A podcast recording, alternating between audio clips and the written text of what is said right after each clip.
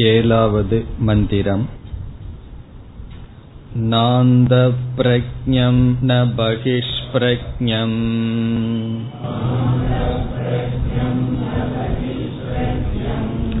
नोभयतप्रज्ञं न प्रज्ञानघनम्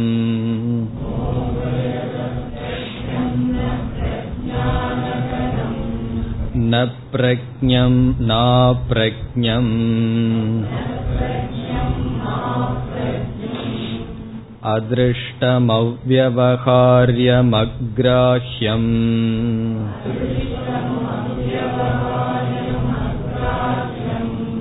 अलक्षणमचिन्त्यमव्यपदेश्यम्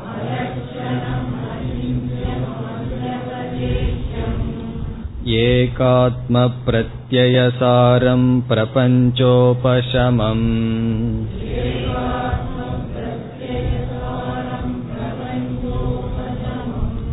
शान्तं शिवमद्वैतम् चतुर्थं मन्यन्ते स आत्मा स विज्ञेयः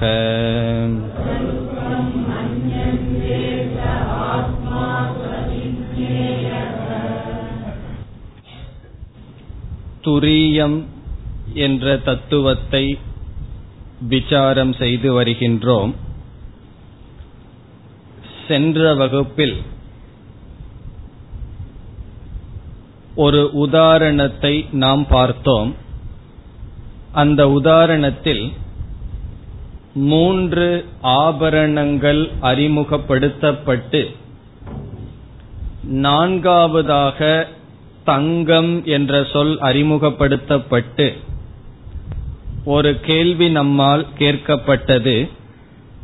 இந்த தங்கமானது மூன்று ஆபரணங்களுக்குள் வேறானதா அல்லது ஒன்றானதா என்ற கேள்வி.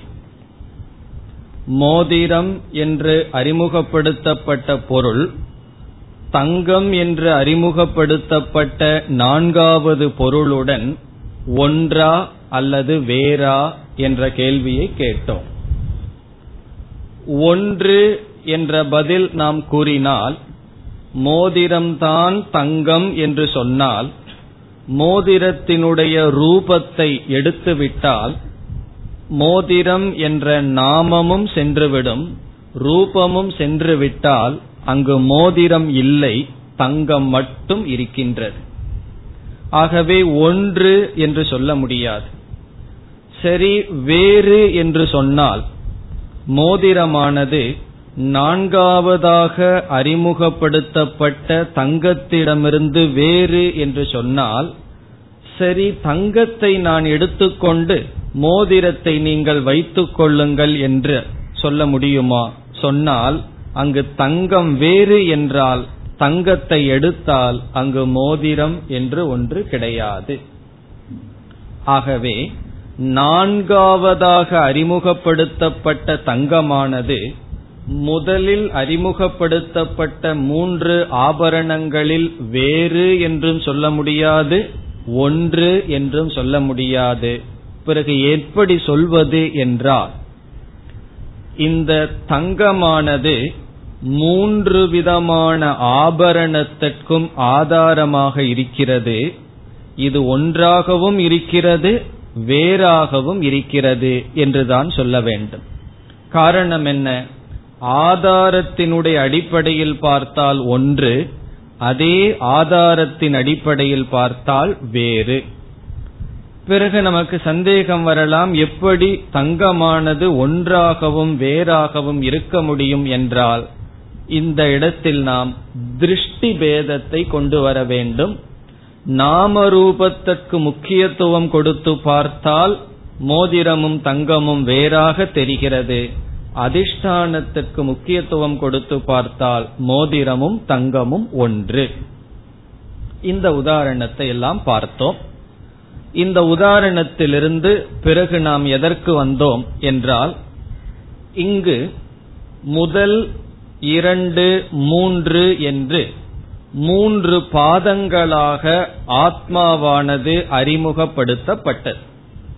முதலாவது அறிமுகப்படுத்தப்பட்டது விஸ்வன் இரண்டு தைஜசன் மூன்று பிராக்ஞன் இங்கு நான்காவதாக துரியம் என்று அறிமுகப்படுத்தப்பட்டது. துரியம் என்ற சொல்லுக்கே நான்கு என்று பொருள். சதுர்த்தம் துரியக துரியம் என்றால் நான்கு என்று பொருள். இங்கு நான்காவதாக துரியம் அறிமுகப்படுத்தப்பட்டது. இப்பொழுது நாம் கேள்வி கேட்டோம் இந்த துரியமானது விஸ்வ தைஜச பிராஜ்யனிடமிருந்து வேறா அல்லது அதற்குள் ஒன்றா என்றால் நாம் இரண்டும் சொல்ல முடியாது. பிறகு என்ன சொல்கின்றோம் என்றால் விஸ்வ தைஜச பிராஜ்யனுக்குள் ஆதாரமாக இருப்பது அதிஷ்டானமாக இருப்பது. அது என்ன என்ற கேள்வி வரும் பொழுது சென்ற வகுப்பில் நாம் முடித்தோம் அது சைத்தன்யம் சித் சொரூபம்.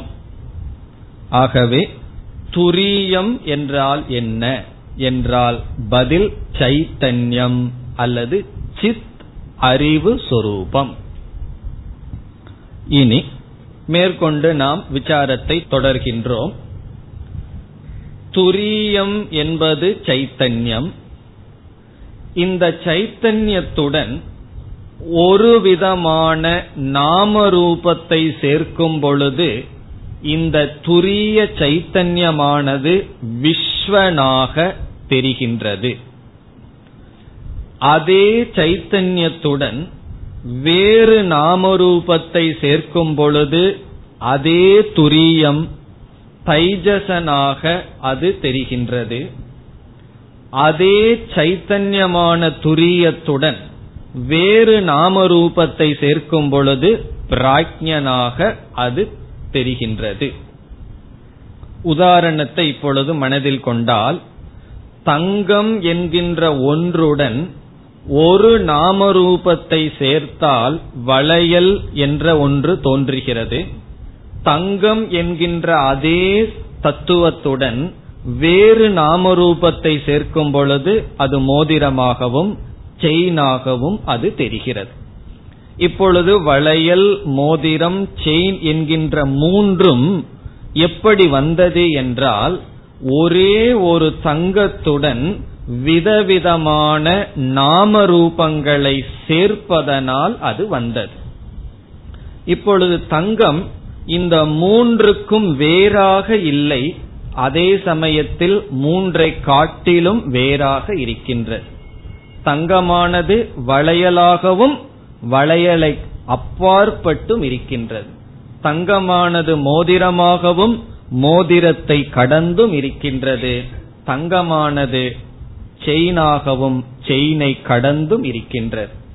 அதே போல சைத்தன்யமானது விஸ்வனாகவும் விஸ்வனை கடந்தும் இருக்கிறது.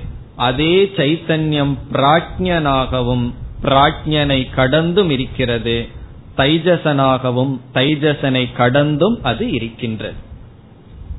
இப்ப இதிலிருந்து நமக்கு என்ன தத்துவம் விளங்குகிறது என்றால் முதலில் கூறினோம் நான் உங்களிடம் மூன்று பொருள்களை அறிமுகப்படுத்துகிறேன் நான்காவதாக தங்கத்தை அறிமுகப்படுத்துகிறேன் என்று முதலில் நாம் பார்த்தோம். முதலில் வளையல் பிறகு மோதிரம் பிறகு செயின்னு சொல்லி நான்காவதாக நான் உங்களுக்கு தங்கத்தை அறிமுகப்படுத்துகிறேன் என்று கூறினேன். பிறகு கேள்வி கேட்கப்பட்டது தங்கமானது மூன்றிலிருந்தும் வேறா ஒன்றா என்றெல்லாம். உண்மையில் நான் மூன்றை அறிமுகப்படுத்தவில்லை ஒன்றுதான் அறிமுகப்படுத்தப்பட்டது. தங்கம் என்ற ஒன்றுதான் வளையல் என்று அறிமுகப்படுத்தப்பட்டது தங்கம்தான் மோதிரம் என்று அறிமுகப்படுத்தப்பட்டது தங்கம்தான் செயின் என்று அறிமுகப்படுத்தப்பட்டது நான்காவது தங்கம் தங்கம் என்று அறிமுகப்படுத்தப்பட்டது. அதே போல இந்த உதாரணத்தை வச்சே நம்ம வந்து இந்த இடத்துல பார்த்துட்டு வர வேண்டும். அதே போல விஸ்வனை உபனிஷத் அறிமுகப்படுத்தும் பொழுது துரியத்தை தான் அறிமுகப்படுத்தியது. தைஜசனை உபனிஷத் அறிமுகப்படுத்தும் பொழுது துரிய தத்துவம் தான் அறிமுகப்படுத்தப்பட்டது. பிறகு பிராக்கியனை அறிமுகப்படுத்தும் பொழுது துரியம்தான் பேசப்பட்டது. துரியத்தை அறிமுகப்படுத்தும் பொழுதும் துரியம்தான்.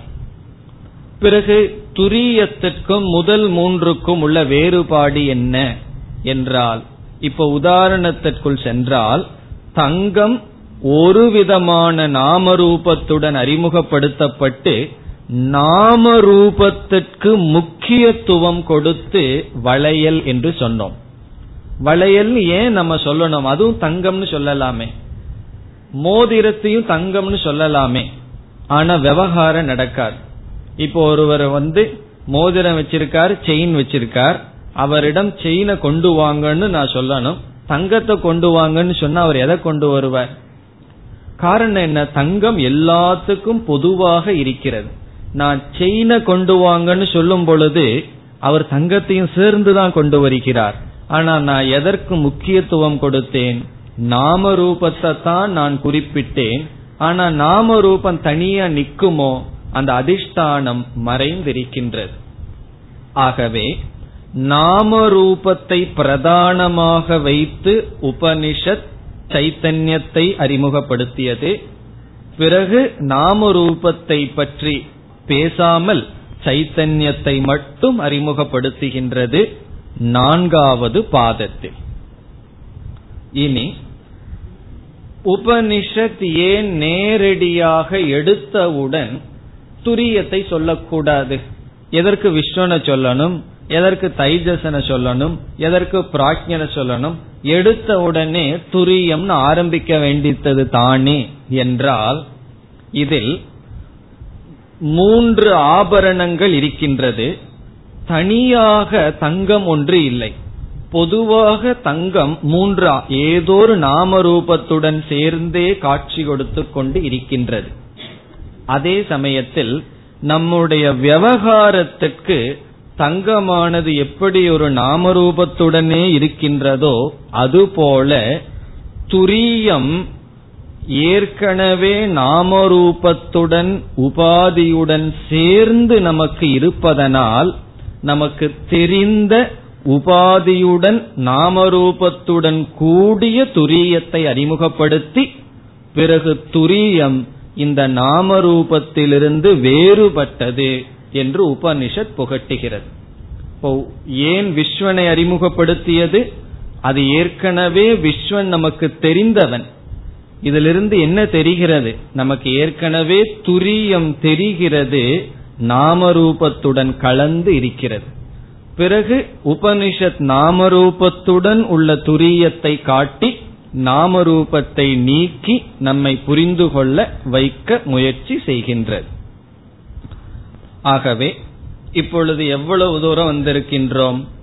துரியம் என்பது ஞான சொரூபம் சித் அல்லது சைத்தன்யம்.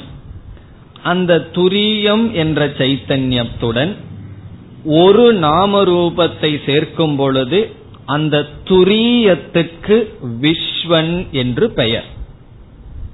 இதுதான் முக்கியமான கருத்து.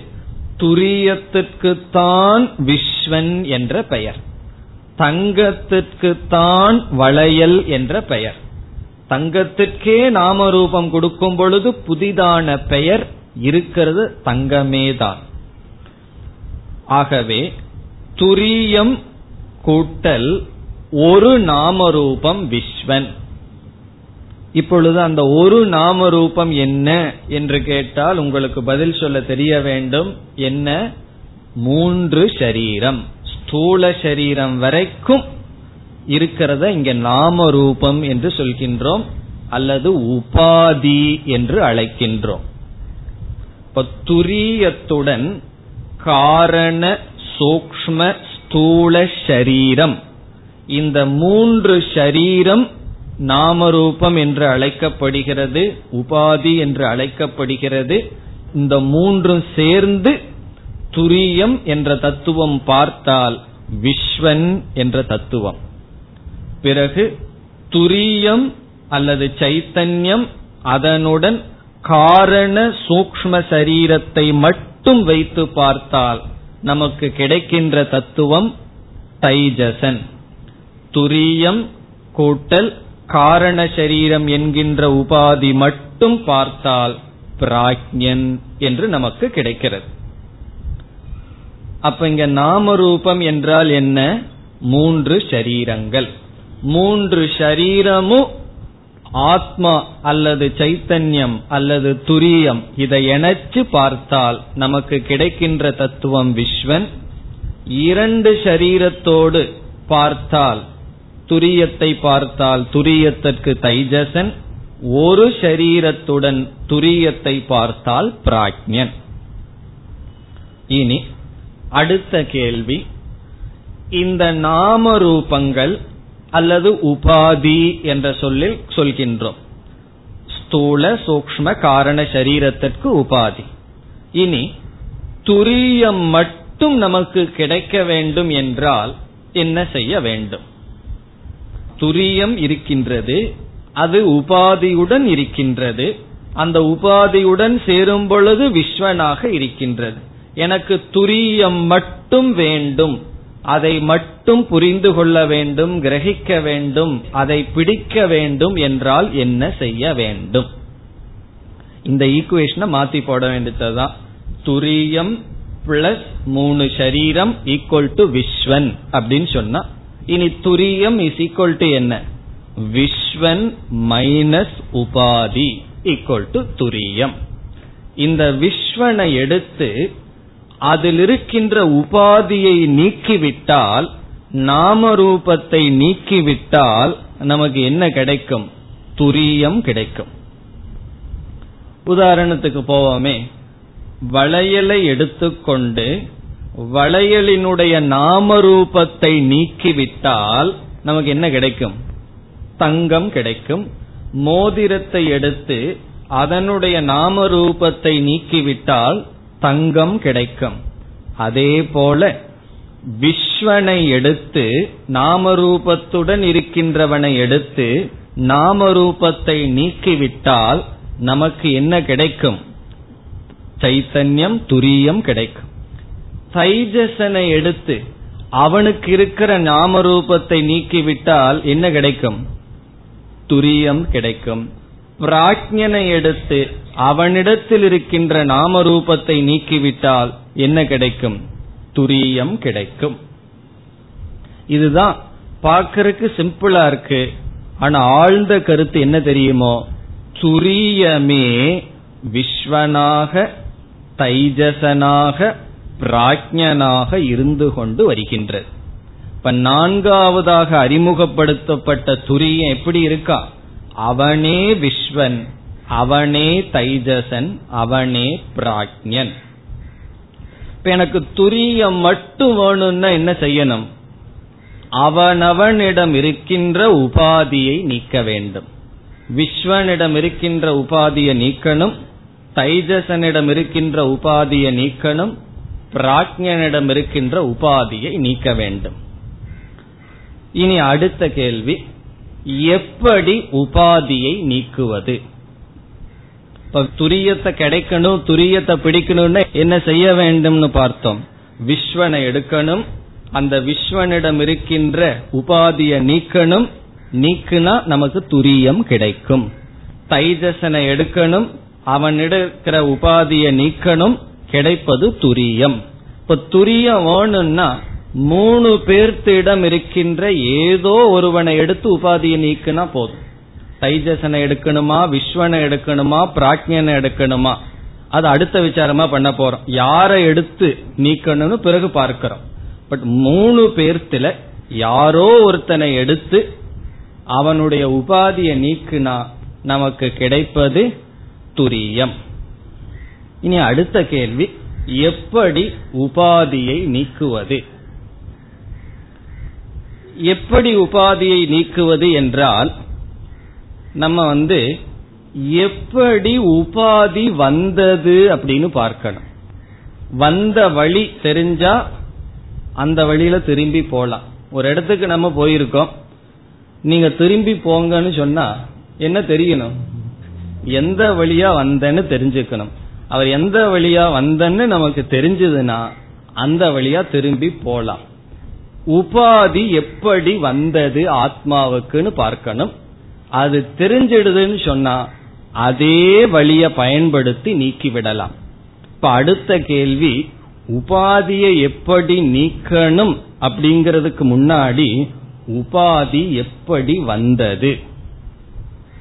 இந்த சைத்தன்யத்துக்கு துரியத்துக்கு எப்படி உபாதி வந்ததுன்னு தெரிஞ்சிட்டோன்னு சொன்னா எந்த முறையில வந்திருக்கோ அதே முறைய கையாண்டு நாம நீக்கலாம். பாவ புண்ணியத்தினால வந்திருக்குன்னு வச்சுக்குவோமே. அப்படி வரல. பிறகு என்ன செய்யலாம்? பாவ புண்ணியத்தை நீக்கி அந்த துரியனை அடையலாம். அப்படி துரியனிடம் உபாதி வந்த ரூட் என்ன? விதம் என்ன? என்று பார்க்கின்றோம். அதுக்கு ஒரு சிறிய கதை சொல்லுவார்கள். ஒரு ஆசிரமத்துல குரு இருந்தார். அவர் வந்து ஸ்டூடெண்டினுடைய புத்திய பரிசோதனை பண்றதுக்கு ஒரு நாள் அவருடைய அறையில ஒரு பாட்டில் ஒன்று வச்சிருந்தார். அந்த பாட்டில் எப்படி இருக்குன்னு சொன்னா கொக்கு போலன்னு வச்சுக்கோங்களேன். அதனுடைய இது கொக்குனுடைய கழுத்து போல பிறகு பாட்டிலினுடைய மைய பகுதி ரொம்ப பெருசா இருக்கு. ஜாடி போல பாட்டில் இருந்தது. இப்ப அந்த பாட்டில் எப்படி இருக்குன்னா கையில பிடிக்கலாம் அதனுடைய எடுத்து விழுக்கிற இடம் சிறியதாகவும் அடி பெரிதாகவும் இருந்தது. அப்படி ஒரு பாட்டில் அவருடைய டேபிள்ல இருந்தது. பிறகு சிஷ்யர்கள் வந்தார்கள். அந்த பாட்டிலை பார்த்தா அதற்குள் ஒரு அன்னப்பறவை இருந்தது. இப்ப சிஷ்யனை பார்த்து ஓ சிஷ்யர்கள் எல்லாம் வந்தார்கள். அவர் வந்து கேட்டார் ஒரு கேள்வி. இப்ப இந்த பாட்டிலுக்குள்ள என்ன தெரியுதுன்னார்? அதுக்குள்ள ஒரு அன்னப்பறவை இருந்தது தெரிகின்றது. உடனே சிஷ்யனிடம் கூறினார் இந்த அன்னப்பறவையை பாட்டில் இருந்து வெளியே எடுக்கணும். ஆனா கொல்லக்கூடாது பாட்டில உடைக்க கூடாது இதுதான் நிபந்தனை. பாட்டிலுக்குள்ள என்ன இருக்கு? அன்னப்பறவை இருக்கு. பார்த்தார்கள் சிஷ்யர்கள். அவர் மாயாஜாலம் எல்லாம் பண்ணல. அன்னப்பறவை நல்லா பாட்டிலுக்குள்ள உட்கார்ந்துட்டு இருக்கு அவர் போட்ட கண்டிஷன் என்ன?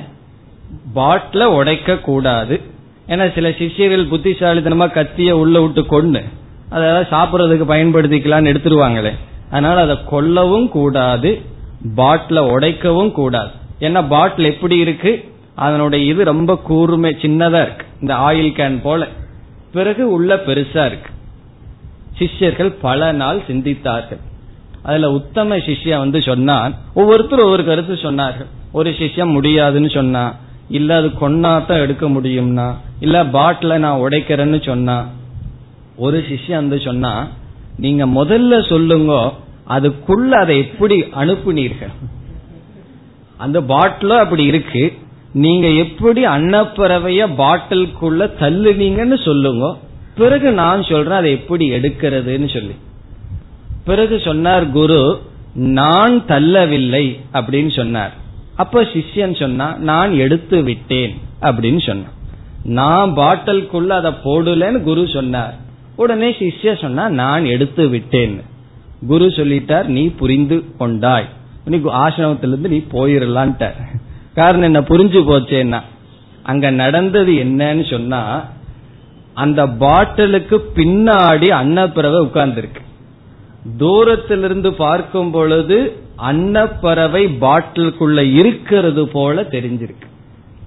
அந்த அன்னப்பறவை எங்க இருக்கு? பாட்டிலுக்குள்ள இல்ல. பாட்டிலுக்கு வெளியே இருக்கு.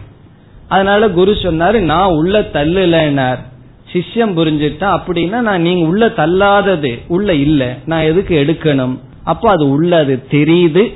நான் புரிஞ்சிட்டேன் அதுக்குள்ள அது இல்லை என்று. அதே போல இப்ப அந்த பாட்டிலுக்குள்ள அன்னப்பறவை எப்படி வந்ததுன்னு தெரிஞ்சிட்டா அது எப்படி வந்ததுன்னா எப்படி வந்தது என்றால் அறியாமையினால் அது வந்தது. அதுல இருக்குன்னு நினைக்கிறதுனால அதுக்குள்ள இருக்கே தவிர அங்க ஏதாவது இருக்கான்னா கிடையாது. பிறகு எப்படி நீக்கணும்னா அது இருந்தா தேன நீக்கிறது அதற்குள்ள அது தெரிந்தாலும் அதில் இல்லை என்று புரிந்து கொண்டால் அது நீக்குவதற்கு சமம். இந்த சிஷ்யம் என்ன புரிஞ்சுக்கணும்? அதை நான் எடுத்துட்டேன். ஏன் நீ எடுக்கணும்னு சொன்ன அதுக்குள்ள இருக்குன்னு நீ நினைச்சிட்டு இருக்க பிறகு அது இல்லைன்னு புரிஞ்சிட்டா அது இல்லை. அதே போல நாம ரூபமானது துரியத்திடம் நிஜமாலுமே போய் ஏதாவது பண்ணி இருந்ததுன்னு சொன்னா நம்ம ஒரு காரியம் பண்ணி துரியத்திடமிருந்து அந்த நாம ரூபத்தை எடுக்கணும். இங்க என்ன ஆயிருக்குன்னு சொன்னா நாம ரூபமானது துரியத்திடம் ஏற்றி வைக்கப்பட்டுள்ளது. பாட்டிலுக்குள்ள எப்படி அன்னப்பறவை ஏற்றி வைக்கப்பட்டதோ அப்படி துரியத்திற்குள் நாம ரூபமானது ஏற்றி வைக்கப்பட்டுள்ளது. இருப்பது போல் தெரிகிறது அங்கு கிடையாது. அப்ப என்ன செய்யணும்னா நாம ரூபம் இல்லாமல் துரியம் இருக்கின்றது என்று புரிந்து கொண்டால் நாமரூபம் இல்லாத துரியம் நமக்கு கிடைக்கிறது. இப்ப துரியத்திடம் நாமரூபம் சேர்ந்து கலந்து விடவில்லை நாமரூபம் வெறும் தோற்றமாக அங்கு தெரிகிறது.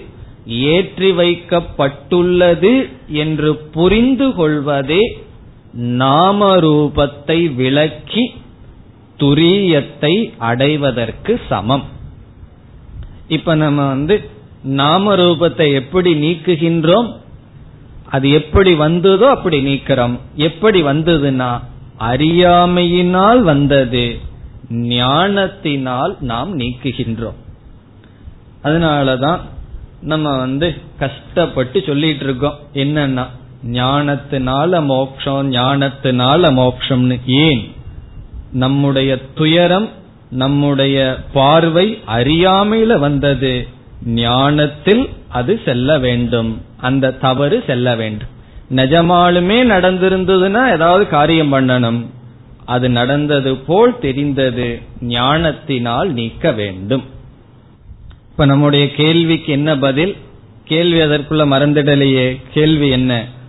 விஸ்வனிடமிருந்து நாம ரூபத்தை எப்படி நீக்கி துரியத்தை அடைதல் என்றால் விஸ்வன் உண்மையில் நாமரூபத்துடன் இல்லை நாமரூபம் ஏற்றி வைக்கப்பட்டுள்ளது. கயிற்றில் பாம்பு ஏற்றி வைக்கப்பட்டது போல் வறண்ட பூமியில் தண்ணீர் ஏற்றி வைக்கப்பட்டது போல் தூய்மையான ஸ்படிகத்தில் வர்ணங்கள் ஏற்றி வைக்கப்பட்டது போல் அல்லது நாம் பார்த்த உதாரணத்தில் ஒரு பாட்டில்ல பறவையானது ஏற்றி வைக்கப்பட்டது போல் தூய்மையான என்றும் தூய்மையாக இருக்கின்ற சைத்தன்யத்திடம் ஸ்தூல சூக்ம காரண சரீரம் என்ற உபாதி ஏற்றி வைக்கப்பட்டுள்ளது. என்றும் அதனிடம் அது இல்லை என்று புரிந்து கொள்வதுதான் துரிய பிராப்தி. இப்ப துரியத்தை அடையிறதுன்னு சொன்னா விஸ்வனிடம் நாமரூபங்கள் ஏற்றி வைக்கப்பட்டுள்ளன. அதை நான் மனதில் அது இல்லை என்று புரிந்து கொள்வதுதான் துரியத்தை அடைதல். இதிலிருந்து என்ன தெரியுதுன்னு சொன்னா ஏற்றி வைக்கப்பட்டுள்ளது என்று கூறிவிட்டால் ஏற்றி வைக்கப்பட்டுள்ள ஒன்று அதிஷ்டானத்தை ஒன்றும் செய்ய முடியாது. இப்ப கயிற்றின் மீது பாம்பு ஏற்றி வைக்கப்பட்டதுன்னா பாம்பு வந்து ஏதாவது செஞ்சிட முடியுமா கயிற்றை? அதுதான் ஏற்றி வைக்கப்பட்டுள்ளதே. அதே போல விஸ்வன் விஸ்வனாக எப்பொழுது நமக்கு தெரிவான்னா அது நாம ரூபத்துடன் சத்தியமாக இருக்கின்றான்னு நினைக்கும் பொழுது அவன் விஸ்வன். அதே விஸ்வனிடம் நாம ரூபம் மித்தியான்னு புரிந்து கொண்டால் அது துரியம். இப்ப எப்ப என்ன இருக்குன்னா துரியந்தான் எல்லா சமயத்திலும் எப்பொழுதும் மாறாமல் இருக்கிறது. நாம ரூபம் சத்தியம்னு நினைக்கும் போது அது விஸ்வனா மாறியாச்சு. வேற நாம ரூபத்தை கொடுத்து சத்தியமா பார்க்கும்போது தைஜசனாகவோ பிராஜ்யனாகவோ மாறியாச்சு. பிறகு துரியத்தை அடைய நாம ரூபத்தை விளக்குதல் என்றால் அது நாம ரூபம் அங்க இல்லை அது வெறும் தோற்றம் ஏற்றி வைக்கப்பட்டுள்ளது என்று புரிந்து கொள்வதுதான். இப்ப என்ன பதில்? நாம ரூபத்தை விளக்குவது என்றால் என்ன? என்றால் நாமரூபம் இல்லை என்று புரிந்து கொள்வதுதான்.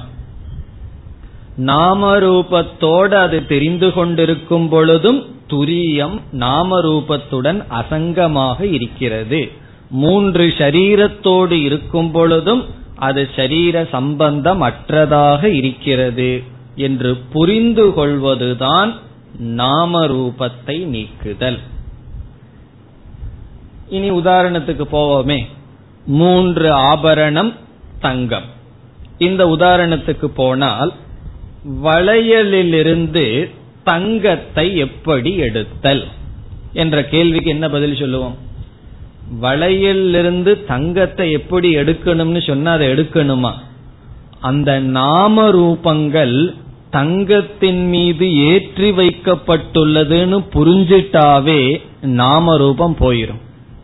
மோதிரத்திலிருந்து தங்கத்தை எப்படி எடுக்கிறதுனா அந்த நாம ரூபங்கள் தங்கத்துல ஏற்றி வைக்கப்பட்டுள்ளதுன்னு புரிந்து கொண்டால் நமக்கு அதிஷ்டானம் கிடைக்கிறது.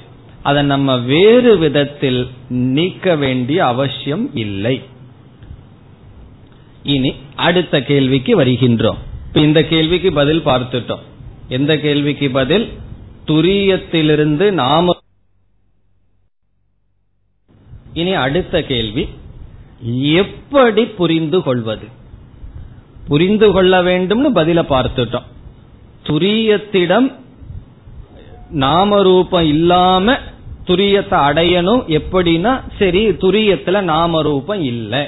அப்படின்னு புரிஞ்சுக்கிறது தான் நாம ரூபத்தை நீக்கிறதுன்னு பார்த்தோம். இப்ப விஸ்வனிடம் அல்லது ஆத்மாவிடம் நாம ரூபத்தை எப்படி நீக்கிறதுன்னு சொன்னா நீக்க வேண்டாம். நாம ரூபம் ஏற்றி வைக்கப்பட்டுள்ளதுன்னு புரிஞ்சு கொள்வதே நீக்குவதற்கு சமம்னு பதில் பார்த்தோம். சரி எப்படித்தான் புரிந்து கொள்வது புரிந்து கொள்ள என்ன உபாயம் என்பது அடுத்த கேள்வி. அதற்கு பதில் துரியத்தை நாமரூபம் இல்லாமல் புரிந்து கொள்ள நமக்கு ஜாகிரத் சொப்பன சுஷுப்தி என்கின்ற மூன்று அவஸ்தைக்கு அப்பாற்பட்ட அவஸ்தை தேவையா என்பது கேள்வி. இப்ப நான் என்ன புரிஞ்சுக்கணும்? துரியம்ங்கிற ஆத்மாவிடம் நாம ரூபம் இல்லைன்னு புரிஞ்சுக்கிறதுக்கு எனக்கு ஏற்கனவே கொடுக்கப்பட்டுள்ள மூன்று அவஸ்தைகளுக்கும் அப்பாற்பட்ட அவஸ்தை தேவையா என்பது கேள்வி. இந்த கேள்விக்கு நீங்க பதில் சொல்லிடலாம். உதாரணத்தை கூறினார். வளையல் மோதிரம் செயின் இந்த மூன்றுக்கும் அப்பாற்பட்டு கடந்த நிலையில் தங்கம் இருக்கிறதுங்கிறத புரிஞ்சுக்கிறதுக்கு நான்காவது நாம ரூபம் தேவையா மூணு ஆபரணத்தை நம்மிடம் காட்டி இந்த தங்கம்ங்கிறது மூன்றுக்குள்ளேயும் ஊடுருவி இருக்கிறது நாம ரூபங்கள் ஏற்றி வைக்கப்பட்டுள்ளதுன்னு புரிஞ்சுக்கிறதுக்கு நமக்கு நாலாவது விதமான ஆபரணமோ ஒரு அவஸ்தையோ தேவையான்னு சொன்னா நம்ம என்ன பதில் சொல்லுவோம்? ஏதோ ஒன்றை பார்த்தாவே புரிந்து கொள்ளலாம். நாலாவது அவஸ்தை இருந்தா கண்டிப்பா அதுவும் வேற நாம ரூபத்தோட தான் இருக்கும். அஞ்சாவது அவஸ்தைக்கு போனா அஞ்சாவது ஆபரணத்தை அறிமுகப்படுத்தா அதுலயும் நாமரூபம் வேற ஏதோ ஒரு நாமரூபம் இருக்கும். தங்கத்தை எல்லாம் உருக்கி போட்டா அது ஒரு பால் உருண்டையான நாமரூபம் வரும். அதுவும் ஒரு பந்துன்னு சொல்லலாம். அல்லது பிஸ்கட் மாதிரி செஞ்சாலும் கோல்டன் பிஸ்கட்னு சொல்லுவோம். அதுவும் ஒரு நாமரூபந்தான் ஆகவே தங்கமானது நாமரூபத்தினால் வரையறுக்கப்படவில்லை என்று புரிந்து கொள்ள புதிதா ஒரு நாமரூபத்தை அறிமுகப்படுத்த வேண்டாம். எது இருக்கோ அதிலிருந்து எடுத்துட்டா நமக்கு போதும். வளையல்லிருந்து எடுக்கலாம் மோதிரத்திலிருந்து எடுக்கலாம் செயின்ல இருந்து எடுக்கலாம். அதே போல துரியத்தை புரிந்து கொள்ள நமக்கு பகவானால் கொடுக்கப்பட்டுள்ள மூன்று அவஸ்தைக்கு அப்பாற்பட்ட ஒரு அவஸ்தையை தேடி அதுல போய் துரியத்தை கண்டுபிடிக்க வேண்டிய அவசியம் இல்லை. சிலர் என்ன சொல்கிறார்கள்? இந்த மூன்று அவஸ்தையில் இருக்கிற வரைக்கும் உனக்கு துரியம் கிடைக்காது. சமாதின்னு ஒரு அவஸ்தைக்கு நீ சென்றால் அங்க துரியத்தை பார்க்கலாம் என்று சொல்கிறார்கள். அங்க சமாதின்னு ஒரு அவஸ்தைக்கு போனாலும் அதுவும் மனதினுடைய ஒரு நிலை. அங்கேயும் துரியம் வந்து மனசோட தான் இருக்கு. மனம்ங்கிற உபாதியோட தான் இருக்கு. மனது அற்ற நிலைனா மனம் அற்ற நிலை அல்ல மனம் அமைதி அடைந்த நிலை. சமாதியில மனசு இல்லைன்னு சொல்லக்கூடாது. அப்படி இல்லைன்னு சொன்ன என்ன ஆகும்னா சமாதியில அவருக்கு மனசு இல்லாம இருந்தது. சமாதி முடிஞ்சு வந்த உடனே அவருக்கு தெரியக்கூடாது. சமாதின்னு ஒரு அனுபவம் வந்தது. காரணம் என்ன? அனுபவிக்கிற மனசுதான் இல்லையே.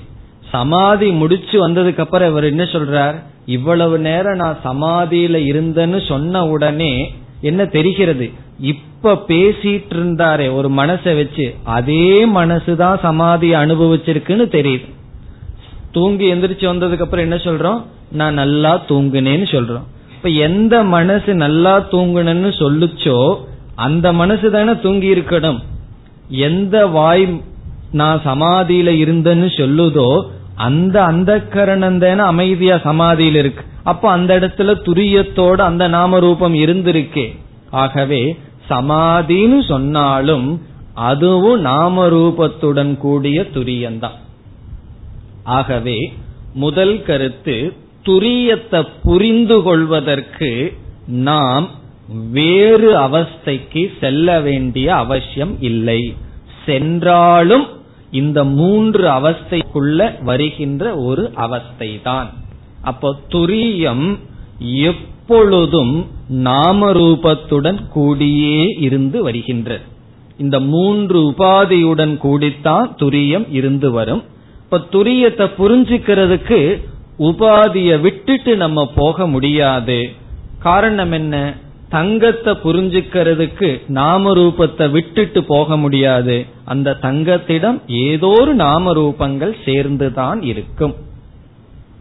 இனி அடுத்ததாக இந்த உபாதியை நாம் ஒரு பொருளிலிருந்து இனி ஒரு பொருளாக எடுத்து நீக்க முடியாது. உதாரணமாக துணி இருக்கின்றது. துணியில அசுத்தமானது படிஞ்சிருக்கு. டஸ்ட் வந்து படிஞ்சிருக்கு. இந்த டஸ்ட நீக்கணும்னா என்ன செய்வோம்? பிசிக்கலா உடல் அளவில் துவைத்து நம்ம என்ன செய்யறோம்? துணியில் இருக்கிற அழுக்க நம்ம நீக்கிறோம். அதே போல புஸ்தகத்துல ஒன்னு கிறுக்கி இருக்கு. அதை ரப்பருங்கிற ஒரு இதுல நம்ம அதை அழிச்சு தூய்மைப்படுத்துகின்றோம். அப்படி துரியத்திடம் ஜாகிரத் சொப்பன சுசுப்திங்கிற அனுபவத்தை கொடுக்கின்ற மூன்று நாம ரூபங்கள் மூன்று ஷரீரங்கள் இருக்கின்றது. அந்த ஷரீரத்தை நீக்கலாம். பிசிக்கலா உடல் அளவில் நீக்கலாம்னு சொன்னா நீக்க முடியாது. நீக்க வேண்டிய அவசியம் இல்லை எப்ப நீக்கணும்? நிஜமாலுமே துரியத்தோட ஒன்றாயிருந்தால் நீக்கணும். ஸ்படிகத்துல சிவப்புங்கிற வர்ணத்தை நாம நீக்கணும்னு என்ன செய்யணும்னா நிஜமாலுமே ஸ்படிகம் ரெட்டா இருந்ததுன்னா ஏதாவது காரியம் பண்ணி நீக்கணும். பக்கத்துல மலர் இருக்கிறது மலரினுடைய சிவப்பு அதில் தெரிகிறது. அப்ப நம்ம நீக்குதல் என்றால் என்ன? என்றால் அது தெரியும் பொழுதே அதில் இல்லைன்னு புரிந்து கொள்வதுதான் நீக்குதல். நம்ம நீக்க முடியாது. அதுக்காக மலரை எடுத்தா தான் அதுல சிவப்பு இல்லைன்னு சொல்ல வேண்டிய அவசியம் இல்லை. காரணம் என்ன? மலர் இருந்தாலும் இல்லாவிட்டாலும் துரியத்திடம் சிவப்பு கிடையாது. ஆகவே எப்படி புரிந்து கொள்ளுவது என்றால் நீக்கி புரிந்து கொள்ள முடியாது. நீக்கினா பிசிக்கலா உடலளவில் நீக்கி புரிந்து கொள்ள வேண்டிய அவசியம் இல்லை வேறு ஒரு அவஸ்தைக்கும் போக வேண்டிய அவசியமில்லை. பிறகு எப்படி புரிந்து கொள்வது என்பது கேள்வி. அத வந்து வேறொரு அவஸ்தைக்கும் போய் புரிந்து கொள்ள முடியாது. புரிந்து கொள்ள வேண்டிய அவசியம் இல்லை பிறகு அதை ஸ்தூலமாவும் நீக்க வேண்டாம். என்ன செய்ய வேண்டும்? எப்படி புரிந்து கொள்ள வேண்டும்? என்பது கேள்வி. இன்னும் நம்ம கேள்விக்கு பதிலே சொல்லல. இன்னும் கேள்வியிலேயே இருக்கும். கேள்வி என்ன? எப்படி நீக்குதல்? இதுதான் கடைசி கேள்வி. குரூஷியல் கொஸ்டின் இதுதான் இப்ப நான் என்னென்னமோ பேசி கடைசியா என்னன்னா இதுதான் தாத்பரியம் சொல்லி. சில பேர் வந்து சில பேர்கிட்ட டொனேஷன் கேட்க போவார்கள். எல்லா கதையும் பேசுவார்கள். அவருக்கு போர் அடிச்சு நீங்க எதுக்கு வந்தீன்னு சொல்லுங்க. காரியத்தை பார்க்கலாம். பிறகு அப்படி சொல்வது போல கடைசி கேள்வி என்ன? இப்ப இப்ப நான் சம்சாரியா இருந்துட்டு இருக்கேன் நான் மூணு சரீரத்தோட சம்பந்தப்பட்டவனா இருந்துட்டு இருக்கேன் எனக்கு சரீர சம்பந்தம் இல்லாம சைத்தன்ய சுரூபமா ஆனந்தமா இருக்கணும். நான் எப்படி இருத்தல்? எப்படி அதை அடைதல்? எப்படி என்னை நான் புரிந்து கொள்ளுதல்? என்பது கேள்வி. அதற்கு பதில் இப்பொழுது நான் எப்படி இருக்கின்றேன்? விஸ்வனா இருக்க தைஜசனா இருக்க பிராஜ்யனா இருக்க. மூன்று ரோல் மூன்று விதமா நான் இந்த உலகத்தில் வாழ்ந்து கொண்டு வருகின்றேன். இப்ப நம்ம எப்படி இருக்கோம்? விஸ்வனா இருக்கும். பிறகு தைஜசனா இருப்போம். கனவு காணும் பொழுது பிறகு பிராஜ்யனாக இருப்போம். இப்ப நம்ம என்ன செய்யணும்? ஏதோ ஒன்றை நம்ம எடுத்துக்கணும். விஸ்வனான நம்மளை எடுத்துட்டு தைஜசனான நம்மைய எடுத்துட்டு பிராஜ்யனான நம்ம எடுத்துட்டு அந்த நம்மையே பார்த்து அதில் உபாதி இல்லை என்று புரிந்து கொள்ள வேண்டும். அதுதானே நம்ம செய்யணும். மூணா இருந்துட்டு இருக்கோம் சில சமயம் விஸ்வனா இருக்கோம் தைஜசனா இருக்கிறோம் பிராஜ்யனா இருக்கும். இந்த மூன்றா இருக்கின்ற நாம் இந்த மூன்றுல ஏதோ ஒன்றுல இருக்கும்போது அந்த ஒன்றில் இருக்கின்ற எண்ணெய் அந்த ஒன்றில் இருந்து கொண்டே அது அதில் நான் இல்லைன்னு புரிஞ்சுக்கணும். இதுல சாஸ்திரம் என்ன சொல்லுதுன்னு சொன்னா பிராஜ்யனா நாம இருந்து நான் பிராஜ்யனா இல்லைன்னு புரிஞ்சுக்க முடியாது. அப்ப பிராஜ்யன் வந்து ஞானம். இந்த ஞானத்தை அடையிறதுக்கு பயன்படாதவன். பிராஜ்யனா தூங்கிட்டு இருக்கிற நாம் இந்த மோக்ஷத்தை கொடுக்கிற ஞானத்தை அடையிறதுக்கு யூஸ்லெஸ் காரணம் என்ன? புரிஞ்சுக்கிறது தவற சரிப்படுத்துறதுங்கிற காரியத்தை மனசு விழிச்சிட்டு இருக்கும் போதுதான் பண்ண முடியுமே தவிர மனசு தூங்கும் போது மனசுக்குள்ள ஒரு கரெக்ஷன் நடக்காது. ஒரு தவறை நம்ம திருத்த முடியாது. பிராக்ஞன்கிறது யார்? மனம் உறங்கிய நிலையில் இருக்கின்ற நான். ஆகவே பிராஜ்யனாக இருக்கின்ற நான் பயனற்றவன் புரிந்து கொள்ள. சரி தைஜசனா இருக்கிற நான் கனவு காணும் பொழுது நாம கனவு உலகத்துல ரொம்ப வேகா இருக்கோம். அங்கேயும் ஜாகிரத் பிரமாணம் பிரமேயம் இதெல்லாம் கிடையாது. கனவே ஒரு தப்பா இருக்கு அதுவே ஒரு சப்ஜெக்டிவ் ரியாலிட்டி பிராதிபாசிக சத்தியமா இருக்கு. ஆகவே கனவுலையும் என்னுடைய அறியாமையும் ரொம்ப மூடப்பட்டிருக்கின்றது. கனவுல நான் உன்னையும் அடைய முடியாது தப்ப திருத்த முடியாது. அது மட்டும் இல்ல இல்லாத தப்பெல்லாம் கனவுல தான் நடக்கு. உலகத்தில் நம்ம ஒண்ணுமே பார்க்கல பாக்கிற மாதிரி நினைச்சிட்டு இருக்கோம். ஆகவே தைஜசனும் பிரயோஜனம் இல்லை பிராஜ்யனும் பிரயோஜனம் கிடையாது. ஒரே ஒரு அனுபவம் விஸ்வன். ஆகவே முதல்ல நாம விஸ்வனாக இருக்க வேண்டும். இப்ப எப்படி புரிஞ்சுக்கணும்னு சொன்னா ஏதோ ஒன்றான என்னிடம் நாம ரூபத்தை நீக்கி புரிஞ்சுக்கணும்னு சொன்னா நாம ரூபத்தை நீக்கி புரிஞ்சுக்கிறங்கிற காரியத்தை செய்ய போற மனசு அது முழுமையா விழிச்சிட்டு இருக்கிற நிலை ஜாகிரத அவஸ்தை. ஆகவே எனக்கு என்ன அவஸ்தை தேவைன்னு சொன்னா ஜாகிரத அவஸ்தை தேவை. மூன்று சரீரத்தோட அபிமானம் வைத்துள்ள பிரமாதாவாக நான் இருக்க வேண்டும். அதான் முதல் கண்டிஷன் இது என்னன்னா நீ ஞானத்தை அடையிறதுக்கு முதல் கண்டிஷன் என்னன்னா தூங்காத கனவு காணாதே. நீ தூங்கும் போதும் ஞானம் வராது. கனவு கண்டு கொண்டிருந்தாலும் ஞானம் வராது. அதனால கிளாஸ்லயும் கனவு காணக்கூடாது. கனவுன்னு என்னன்னு பார்த்திருக்கோம். வேற எதையாவது நினைச்சிட்டு இருக்கிறதும் கனவு தான் கிளாஸ்ல எங்க இருக்கணும்? விஸ்வனாக இருக்க வேண்டும். பிராக்கியனா போயிட்டீங்க எனக்கு தெரிஞ்சு போயிடும். தைஜஸ்னா போனா எனக்கு தெரியாது. ஆனா பிரயோஜனம் இல்லை கிளாஸ் உங்களுக்கு தெரியாது. விஸ்வனாக இருக்க வேண்டும். இதுதான் முதல் நிபந்தனை. இப்பொழுது நான் எப்படி இருக்க? விழித்து கொண்டு விஸ்வனாக இருக்கின்றேன். இப்ப விஸ்வனாக இருக்கின்ற என்னுடைய சொரூபம் என்ன? சைத்தன்ய சொரூபம் துரிய சொரூபம்தான். இந்த துரிய சொரூபமான என்னிடம் என்ன சேர்ந்துடுது? காரண சூக்ம ஸ்தூல. மூன்று சரீரமும் சேர்ந்திருக்கு. எப்படி நான் புரிஞ்சுக்கணும்னா விஸ்வனாகவே இருந்து கொண்டு இந்த விஸ்வன்னு சொல்வதற்கு காரணமான மூணு ஷரீர என்னிடம் இல்லை.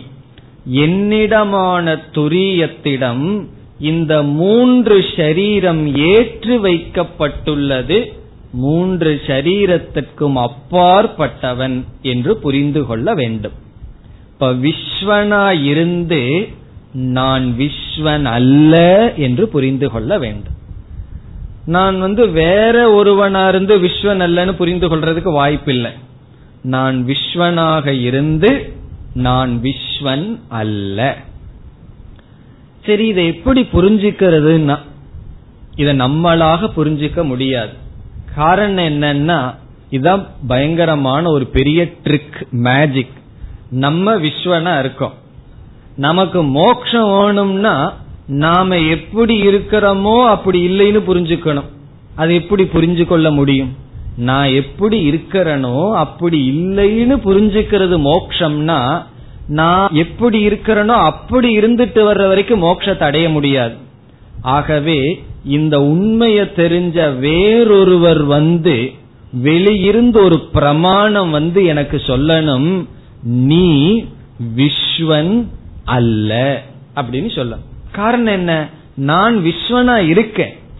நான் விஸ்வனா இருக்கிற நானே விஸ்வன் இல்லைன்னு எப்படி புரிஞ்சுக்கிறது? எனக்கு வேற வழி கிடையாது. வெளியே இருந்து ஒரு உதவி வரணும். அதான் சாஸ்திரம் குரு அப்படிங்கிற பிரமாணம். அந்த பிரமாணம் வந்து என்ன சொல்லுது? ஞானத்தை கொடுக்கிற கருவி என்ன சொல்லுது? நீ விஸ்வன் அல்ல. யார பார்த்து சொல்லுது? விஸ்வனை பார்த்து. காரணம் என்ன? விஸ்வம் தான் சாஸ்திரத்தை கேட்க முடியும். விஸ்வம் தான் சாஸ்திரத்தை கேட்டுட்டு இருக்கான் அந்த சாஸ்திரம் என்ன சொல்லுது? நீ விஸ்வன் அல்ல. இப்ப இந்த மந்திரம் என்ன செய்யுது? விஸ்வனை பார்த்து விஸ்வனாக இருந்து கொண்டிருக்கின்ற அவஸ்தையில் இருப்பவனை பார்த்து நீ யார் என்றால் துவம் ந விஸ்வக. நீ விஸ்வன் அல்ல நீ துரியமாக மட்டும் இருக்கின்றாய் என்று விளக்குவதற்காக விஸ்வனிடம் நாமரூப அம்சத்தை நீக்குகின்ற வேலையை இந்த மந்திரம் செய்கிறது. இந்த மந்திரம் என்ன செய்து? நாந்த பிரக்ஞம் ந பகிஷ் பிரக்ஞம் முதல் வரியை விட்டுருவான் நாந்த பிரக்ஞத்தை விட்டுட்டு ந பகிஷ் பிரக்ஞம் அப்படின்னு நம்மை பார்த்து சொல்லுது என்ன சொல்கிறது? பகிஷ் பிரக்ஞகன என்ன அர்த்தம்? வெளி விஷயத்தை பார்த்து கொண்டிருக்கின்ற ஆத்மா. பகிஷ் பிரக்ஞகங்கிறதுக்கு அர்த்தம் வெளி விஷயங்களை பார்த்து கொண்டிருக்கின்ற ஆத்மா.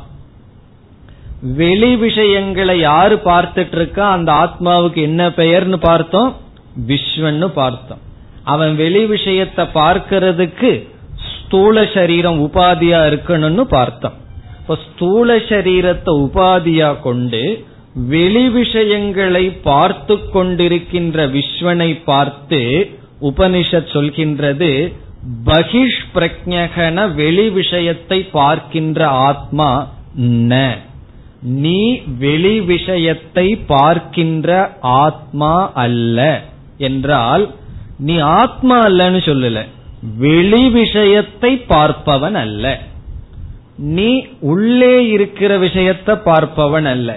நீ அறியாமையில் இருப்பவனை பார்ப்பவன் அல்ல.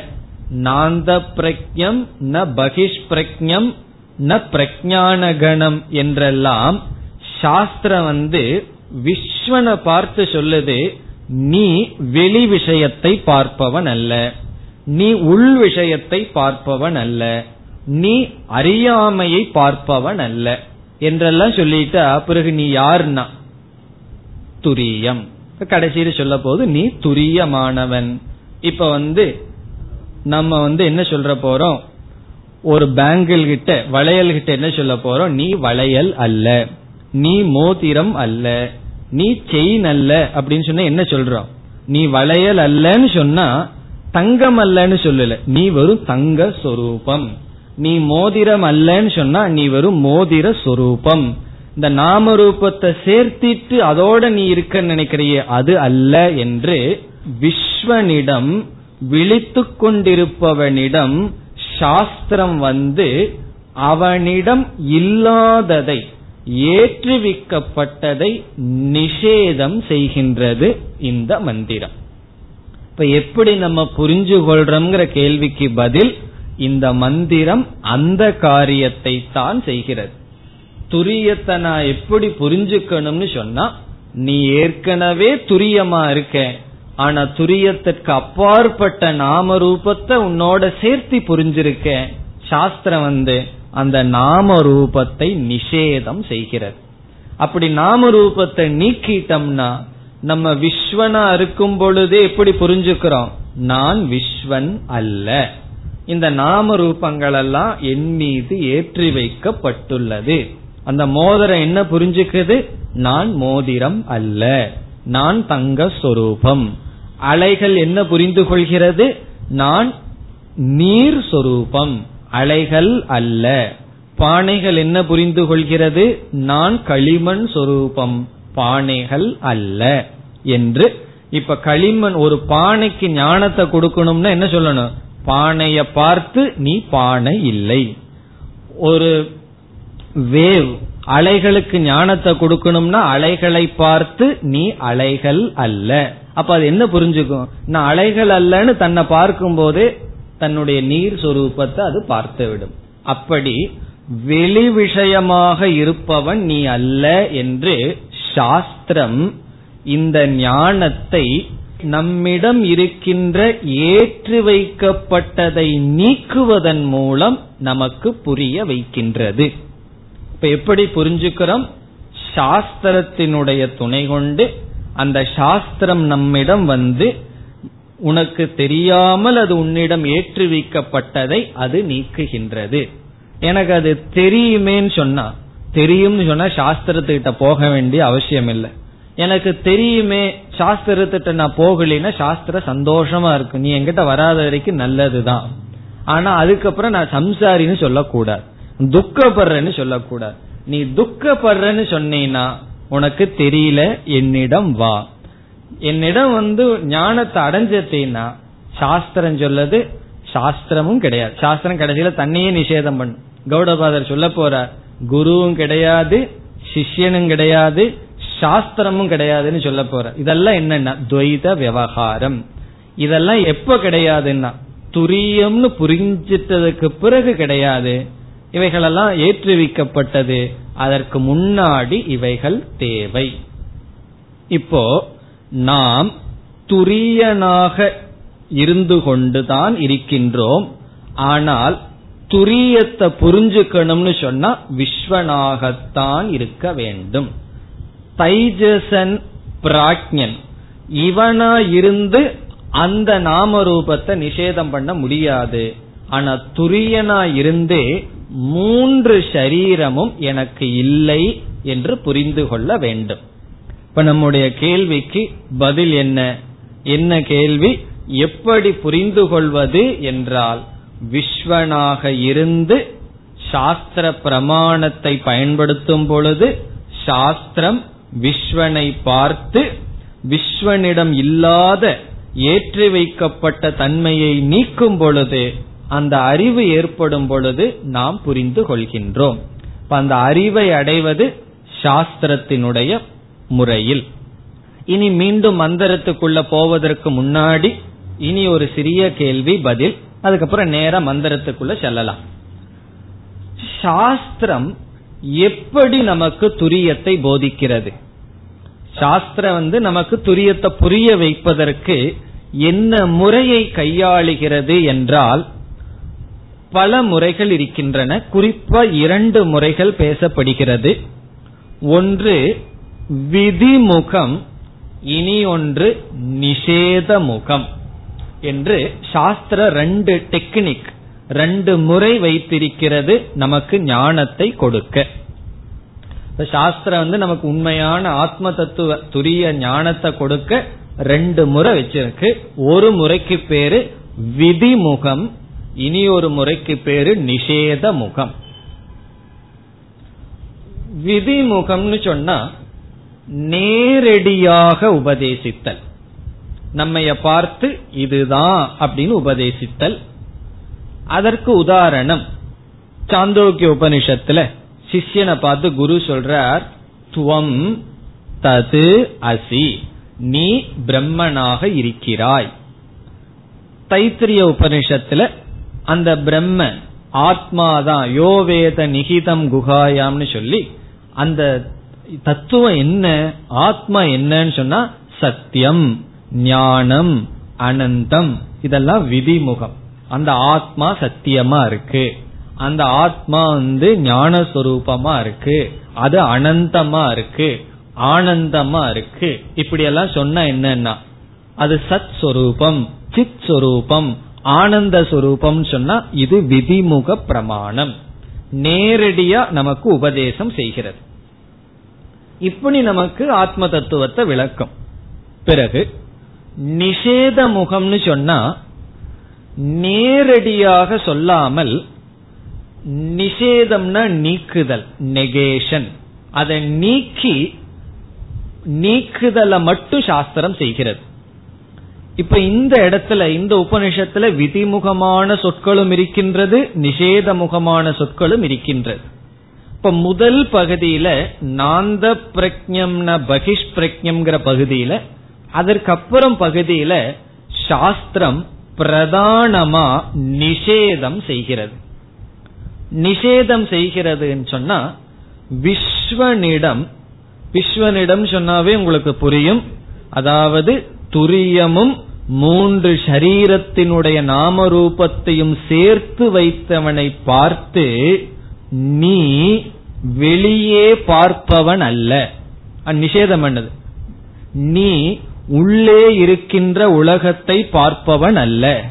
நீ அறியாமையை பார்ப்பவன் அல்ல என்று நீக்குகின்றது.